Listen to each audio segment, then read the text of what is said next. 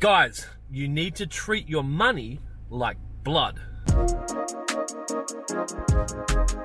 Good morning, and welcome to episode number 47, I think, of In the Car with Clint. I'm just leaving DC, uh, Dry Creek, our uh, distribution center.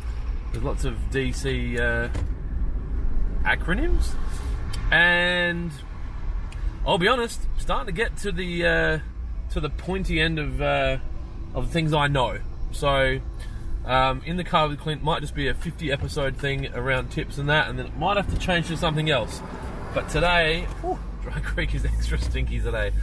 Today, I want to talk to you about treating money like blood. Now, this is a an idea that comes from a book. Eh, I think it's the Pumpkin Plan. Very good book to read if anyone's looking for something nice, easy read. I listen to it on the audio, audible.com. I am not affiliated at all.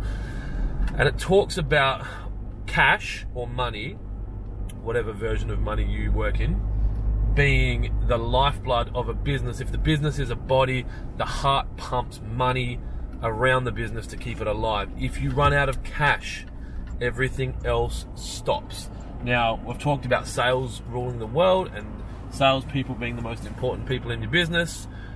Uh, the sales that rule the world are not uh, going to benefit you until they convert to cash. Now, my dad is a very successful business person, and he always said to me, "A sale's not a sale till it's paid for." And he always said to me, "If someone is at 60 days terms or 90 day terms with you constantly, it is only a matter of time before they go broke." Now, there are situations where I've dealt with people that uh, that's not the case. I've got customers that I've seen live in 60 to 90 days, but it is a good rule of thumb. Now, if your business needs cash because it's blood, you need to work out the best possible ways to make sure that the business has cash. Now, obviously, you need to be a profitable business that's taken care of um, in how much you charge for things and all that. We'll talk about that in another video.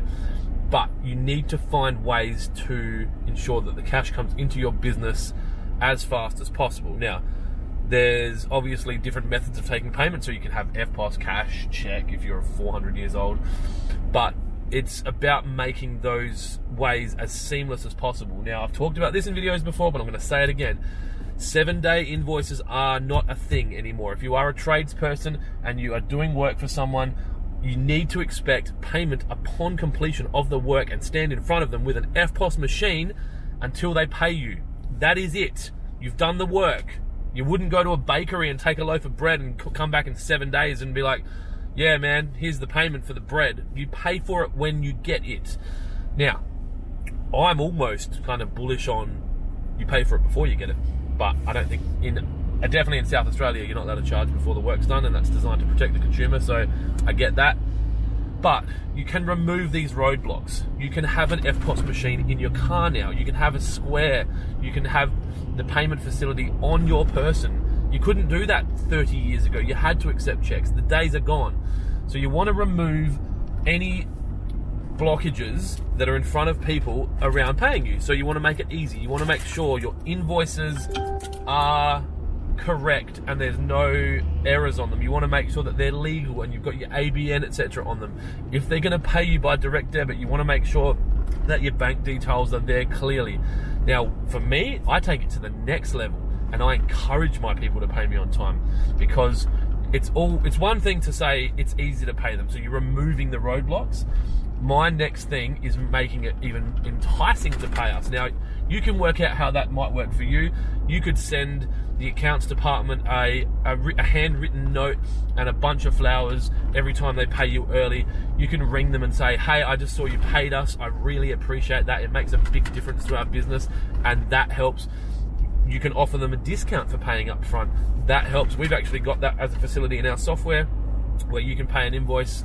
If you're a, if you're a tradesperson, we have a settlement discount in place um, where if you pay upon collection of of the goods, you're already getting a very competitive price. You're in market trade, and then you're going down by a percentage by paying up front because it puts money in my bank.